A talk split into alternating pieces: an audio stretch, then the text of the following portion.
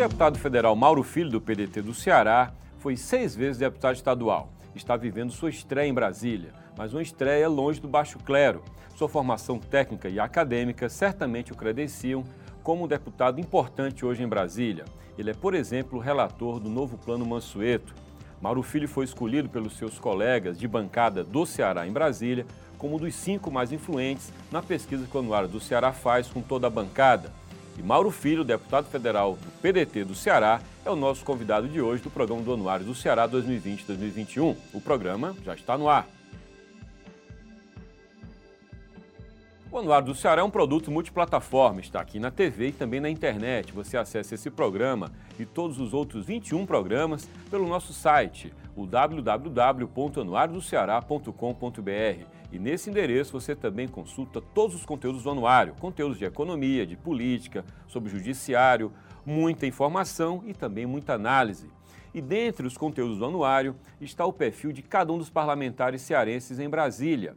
E dentre esses parlamentares são escolhidos os mais influentes, escolhidos entre eles. Cada parlamentar escolhe os três mais influentes, excluindo seu próprio nome.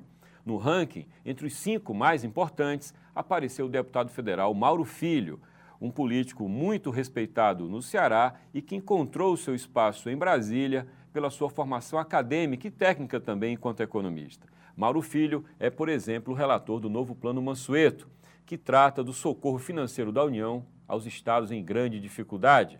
Mauro Filho está conosco, eu agradeço a sua participação. Mauro Filho, um prazer falar com você, tudo bem? Que bom cumprimentar e estar com você aqui no seu programa, Josélio. Muito obrigado. Nossa conversa, Mauro, não é factual porque a gente está num programa gravado. Então, a, a, minha intenção é conversar com você sobre questões conceituais e que é, sejam absolutamente pertinentes quando a gente estiver em UA agora, nessa segunda quinzena de setembro. Estamos em setembro, mas há alguns dias antes de veicular. Minha primeira pergunta, Mauro, é o que é que faz um parlamentar que tem uma carreira no Estado, como você teve seis mandatos de deputado estadual, você dá 24 anos de mandato, ir para Brasília, tinha um projeto político aí de Ciro Gomes, um político ao qual você é muito ligado aí, inclusive está no partido, acompanha nesse projeto político já há algum tempo. E aí você foi para Brasília ser deputado federal e, como eu já falei na abertura, não ficou lá no limbo do baixo clero. Como é que tem sido a experiência, Mauro, e como é que você leu esse resultado dos seus colegas o apontarem como um dos mais influentes da bancada? Primeiro, eu recebo isso com muita humildade, porque é o meu primeiro mandato na Câmara dos Deputados, mas eu confesso a você, Josélio, que eu acho que eu tive sorte, porque a grande pauta do Congresso Nacional nesse exato momento é uma pauta muito econômica e tributária, né, que são áreas que não só me preparei é, academicamente para isso, mas a oportunidade de ser gestor aqui no estado do Ceará, muitos anos. Né? Só na Secretaria da Fazenda foram quase 12 anos. O que, portanto, quando você junta a teoria com a boa prática de gestão, isso lhe cria, portanto, a oportunidade de poder contribuir.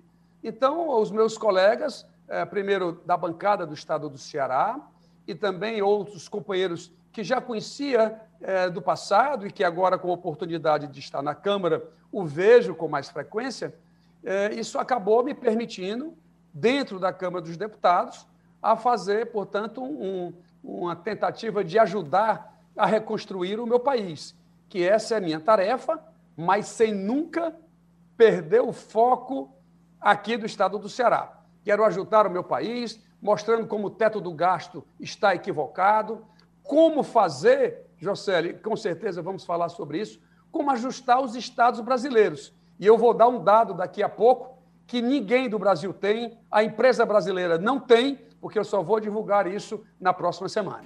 Mauro, é, a propósito do que você acabou de falar, teto de gastos, né? Essa, isso está na ordem do dia, foi um, um foi considerado um avanço, né, e você vai colocar sua opinião, na medida em que estabeleceu ali um limite para o que poderia ser um, um, um, governo irresponsável, né, e decisões como essa não são feitas para um governo, mas para o Estado brasileiro. E aí, ao mesmo tempo, há questionamentos, e você é um dos que se coloca questionando esse teto. Como questionar o teto de gastos sem que isso implique em perda de controle? Vamos lá, então. Eu vou demonstrar aqui para você, foi o meu último debate com o ministro Paulo Guedes na última terça-feira, o Brasil não tem teto de gasto. E ele ficou assim um pouco chocado, porque a emenda constitucional 95, que é a emenda do teto do gasto, ela controla a despesa primária. O que é a despesa primária? É todas aquelas que não são de cunho financeiro. Estamos falando, portanto, de pessoal, de previdência, do custeio da máquina e do investimento. Ou seja, investimento, apesar de ser despesa de capital e não despesa corrente, ela é despesa primária. Então, nós estamos falando dos quatro eixos de despesa que o governo diz que está controlando. Pois bem, eu não vou falar de custeio, porque o governo, a, o governo federal já está no osso. Ele saiu de 112 bilhões para 93, esses 9 bilhões aí, é, é, pouco mais de quase 20 bilhões, isso aí o Brasil não tem mais como cortar. O que existe é pessoal, previdência e investimento. Pessoal e previdência, Jocélio, representam 85% da despesa obrigatória. Se você olhar em 2017, 2018 e 2019, essas duas despesas descumprem o teto do gasto. Como assim, professor Mauro Filho? Porque elas crescem além da inflação. Né? Porque o eixo de controle da, da, do teto do gasto é exatamente você só deixar as despesas crescerem até o limite da inflação. Eu acabei de dizer que pessoal e previdência, que representam 85% do gasto obrigatório, portanto, o grosso da despesa do governo federal, elas cresceram em termos reais. Ora, então eu digo que não existe teto. Mas aí eu, as pessoas chegam mas deputado Mauro Benevides, o governo diz que ao final ele cumpriu o teto. Pois bem, vamos ver o que é que o governo faz. Ele deixa subir pessoal e previdência, que é o grosso, 85%, vai lá no investimento, que é a melhor despesa, e corta para manter aquele teto alcançado. Isso significa o quê?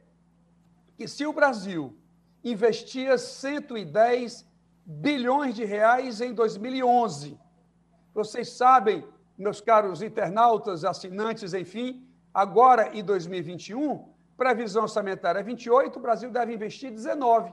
Então ele só consegue atingir esse tal do teto porque ele está cortando investimento ele não está controlando mais nada. Ele está, na realidade, é diminuindo o potencial de investimento do setor público, que é muito grave, que reduz o crescimento do produto interno bruto, que reduz a possibilidade é, de geração de emprego e renda. Isso é muito grave. E eu estou aproveitando, portanto, a oportunidade é, do seu programa para fazer também essa denúncia. Já fiz na presença do próprio ministro. Eu fui recebido no seu gabinete com seus sete assessores e com ele presente durante duas horas e meia, Josélio, para poder fazer valer esse ponto, mas ele interpreta, e até aqui para nós, ele concorda com esse raciocínio, mas ele acha que se mexer agora vai haver uma interpretação do mercado, essa coisa mercado, essa coisa difusa, que você não sabe quem é, que o mercado vai entender como se ele estivesse abandonando o teto do gasto. Por resumindo,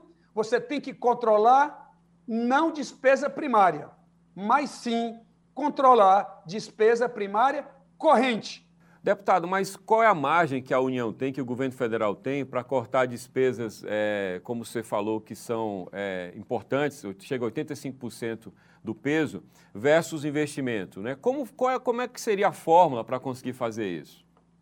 Não tem sentido a despesa corrente aumentar além da variação da inflação.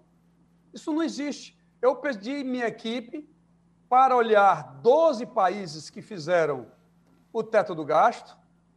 Nenhum deles fez teto do gasto com mais de oito anos, o Brasil é 20, e todos eles cortaram despesa corrente para fazer despesa de capital, ou seja, para fazer investimento.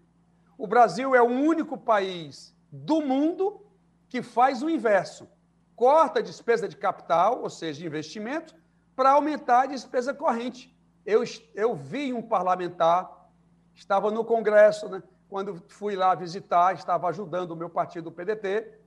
Quando se aprovou o aumento dos servidores do Poder Judiciário, além da variação da inflação, de 17 bilhões de reais em três anos, quando um parlamentar disse assim, Jocélio, não, vamos aprovar, não tem nenhum problema, basta ir lá no investimento, corta o investimento em valor correspondente, e aí todo mundo vai dizer que se cumpriu o teto do gasto.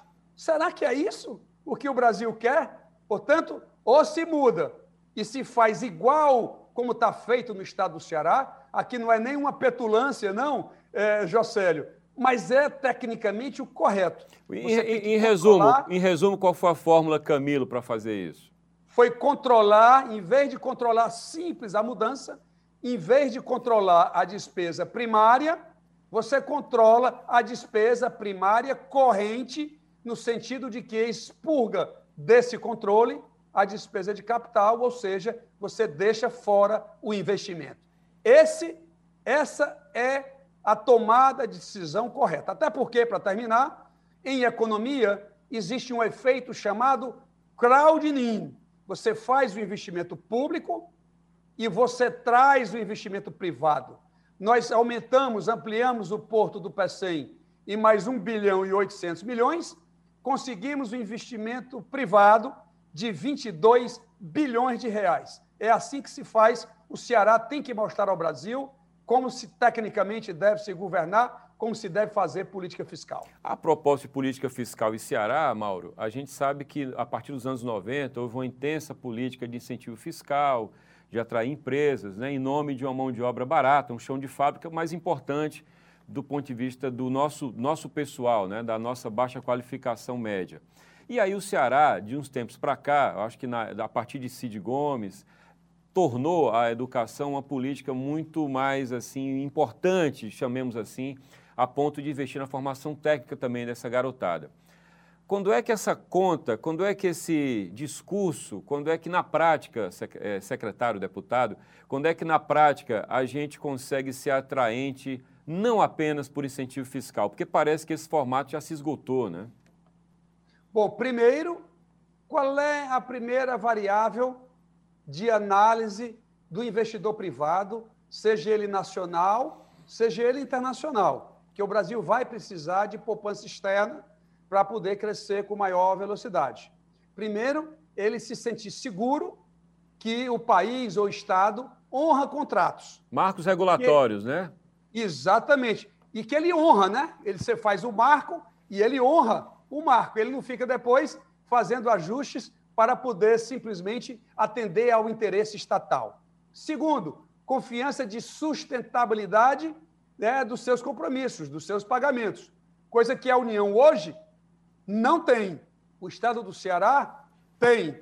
Então, a gente tem que suprir essa necessidade que sempre foi premente de incentivos fiscais por outras mais variáveis constantes e é, é, necessárias para que o investimento privado, nacional e internacional, ele aconteça. E vou adiantar aqui para você, Jocélio, de primeira mão, eu estarei mais tarde fazendo um, uma coletiva para três grandes jornais é, do país, uma das medidas para que um Estado, como o Rio de Janeiro, por exemplo, ele entre num programa de recuperação fiscal, ele vai ser obrigado a cortar 10% dos seus incentivos no primeiro ano e mais 10% de incentivos no segundo ano.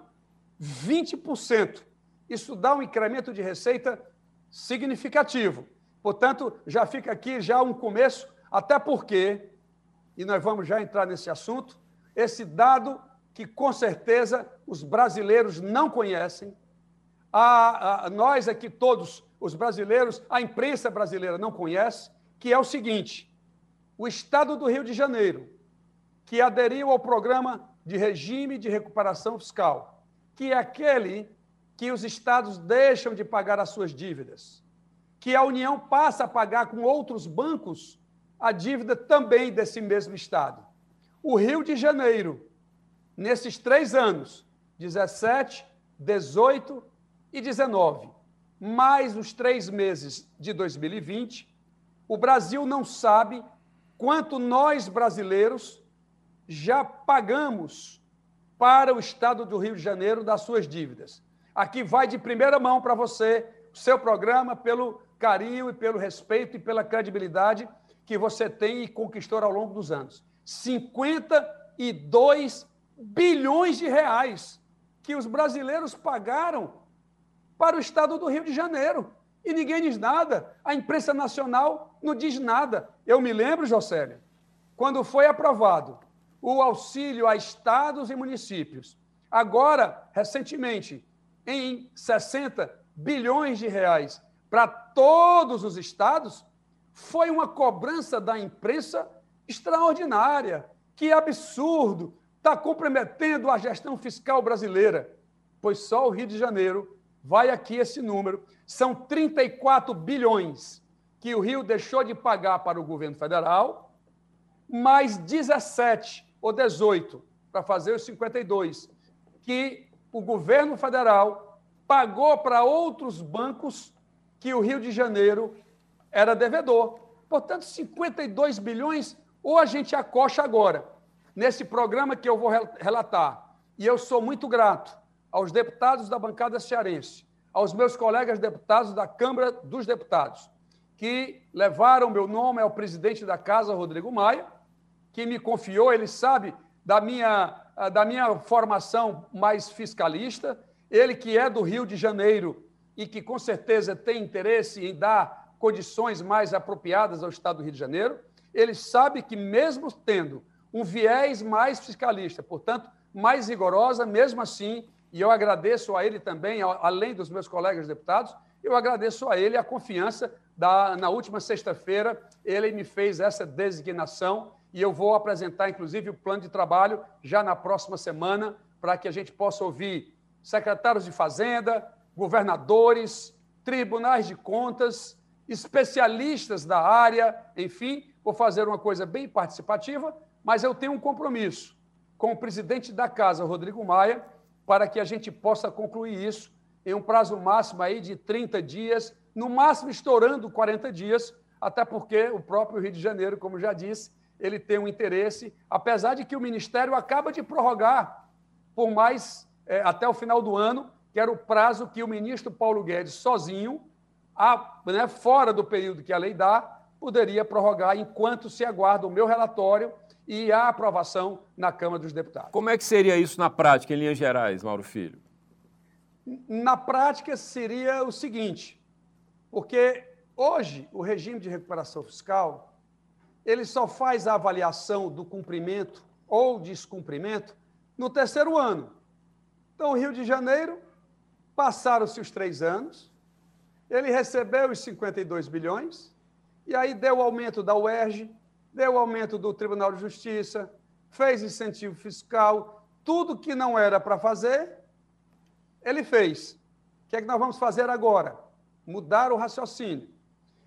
Compromissos feitos, assinados, tá aí, primeiro ano, descumpriu, multa de 10% pelo valor não pago. Segundo ano, reavaliou, descumpriu, 20% do valor não pago e exclusão do regime de recuperação fiscal. Portanto, são medidas muito mais duras, né? Não vai ter que cortar incentivo fiscal, não vai poder dar reajuste, é, vai ter que cortar o nível de custeio, o que ele fez foi aumentar. Aqui, o governador Círio, o governador Camilo, que foi feito um controle do custeio muito rigoroso. O Rio de Janeiro, ele não quer fazer esses cortes. E aí chega no final do ano, apresenta déficits primários estrondosos. Ou seja, não há nenhum compromisso para poder fazer isso. E mais, Jocélio, também outro ponto revelador eu fui convidado para fazer um treinamento com a candidata eh, de um partido lá no Rio de Janeiro, a prefeitura. Eu resolvi analisar os números dessa prefeitura do Rio de Janeiro. Sabe qual é o gasto de pessoal sobre receita corrente líquida do, da prefeitura da cidade do Rio de Janeiro? 76%. Prefeitura do Rio Está falida. Ela não tem dinheiro nem para pagar o seu dia a dia, nem para fazer o seu custeio. Para investimento, Não tem nada. Sabe quanto a Prefeitura do Rio, que tem um orçamento parecido com a do governo do estado do Ceará, investiu 280 milhões até agosto. Não é nada. Portanto, o Rio de Janeiro realmente precisa mudar, alterar a composição de gestão. Então, fizemos, passamos o dia todo ontem, na semana passada, para exatamente dizer um pouco da nossa experiência do que eu, olha, gerir a coisa pública é possível. Ajuste fiscal não é um fim em si mesmo. Ajuste fiscal é você dotar o Estado, ou quando eu digo Estado, Jocélio, município, Estado e União. Tá, claro. E, para poder dotar o Estado de ter dinheiro para investimento. Uhum. Se ele não tem isso, não existe. A propósito disso, é, você falou em dever de casa em algum momento. O Ceará ele tem uma nota B do Tesouro, né? A nota A, se não me engano, só o Espírito Santo. E o plano Mansueto foi feito para atender o pessoal da, da nota C e D, o pessoal que estava bem mal. O que que um estado como o Ceará e Espírito Santo, portanto, os, os estados de nota A e B, é, ganham por terem sido tão bem comportados? Ganham apenas o, aquela velha máxima do pai e da mãe não fez mais que a obrigação? É. Na realidade, é, vamos explicar também por que, que o Ceará, que tem todo esse modelo de gestão referência para o Brasil e para o mundo, aos olhos do BID, aos olhos do Banco Mundial. Que pode tomar empréstimo, né? Pode tomar empréstimo com facilidade. Pode tomar né? empréstimo a qualquer momento a qualquer momento, em função dessa credibilidade, de honrar os seus é, compromissos. O que existe é o seguinte: é que, como o Ceará investe muito, o seu custeio também cresce. Então, quando eu construo uma escola profissionalizante, e o Ceará em dois turnos, que o Ceará eu aumento uhum. o meu custeio. Então, a gente faz ali um acompanhamento muito rigoroso, porque o Ceará hoje quando você olha a receita de todos os estados brasileiros, o Ceará é aquele que tem o maior volume de investimento do Brasil. Não é do Nordeste, é do Brasil. O Espírito Santo, que tem ar, ele investe muito pouco. Nós estamos de duas vezes, 2,3 vezes o que o Espírito Santo investe. O custeio dele é mais baixo. O que tira, portanto, ali no limite, a nota A do estado, no estado do, do, do Ceará. Essa é a diferença que constrói. Então, esse acompanhamento é o que dá realmente o rigor. E aí, no plano, que vou relatar, as exigências de ajustes, eu vou separar em dois modelos. Aqueles que vão querer entrar no regime de recuperação fiscal. Quem são esses? Rio de Janeiro, Minas Gerais, Rio Grande do Sul, Goiás, Tocantins, Rio Grande do Norte. Esses estados é o que já me demonstraram necessidade de querer aderir ao programa. São regras muito duras, duras mesmo. Aqui não tem, não tem, eh, não tem moleza. E uma outra, um outro regramento para todos os estados que não vão entrar na adesão do regime de recuperação fiscal. E aí nós vamos fazer uma regra mais, mais branda e os estados que são A e B, aí a gente vai ter um tratamento ainda mais específico que a gente voltará a conversar depois lá na frente quando o relatório é, estiver efetivamente entregue. Nosso tempo está acabando, Mauro, mas eu queria rapidamente que você resumisse, que eu sei que é complexo, mas é, o que é que o país tem, o que é que o país vislumbra de desenvolvimento regional, especialmente com a implantação de um imposto único, por exemplo? Veja, o imposto sobre transação digital que o ministro Paulo Guedes quer implementar, que todo mundo quer chamar. Nova CPMF, antiga... né? Exatamente. A antiga CPMF. Quero dizer, entretanto, aqui vai parecer até uma defesa.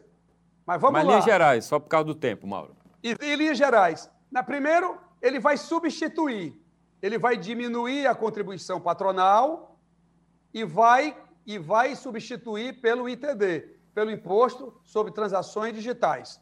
Só que ele só vai poder é, é, diminuir, Jocélio, uma parte, porque aqui representa 350 bilhões a contribuição patronal e o ITD só vai arrecadar 140. E há várias críticas, a maior delas, para terminar, é de que, mais uma vez, ela é regressiva.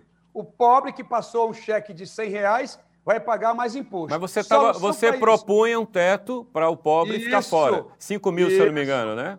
Sentar tá. todas as movimentações até 5 mil reais. Tá. Você vai perder 20 bilhões da arrecadação, mas você retira 80% da população brasileira. Então vamos discutir essa questão para ver se é viável ou não. Tá bom. Mauro, como eu disse, poderíamos conversar muito mais, tem muito assunto para conversar. Só posso agradecer sua participação e dar os parabéns, então, pela escolha dos seus pares como dos cinco mais influentes na pesquisa do anuário. Muito obrigado. Eu que agradeço a oportunidade e dizer que na próxima semana o meu projeto que vai dar 177 bilhões ao governo federal para poder pagar o auxílio emergencial e o auxílio aos estados e municípios, vai ser o maior projeto, Jocélio, de envergadura financeira da história da Câmara dos Deputados. Se Deus quiser, estaremos contribuindo também com o nosso país. Muito obrigado pela oportunidade. Obrigado, Mauro. Eu conversei com o deputado federal Mauro Filho, do PDT do Ceará. E agradeço a participação do deputado e também a sua audiência que acompanhou a gente aqui no programa e que pode rever esse programa na internet no www.anuariodoceará.com.br. Nesse endereço você lê o anuário inteiro, completo, grátis e você pode comprar a edição impressa, uma edição luxuosa de 680 páginas em bancas e livrarias. Tchau, até o próximo programa.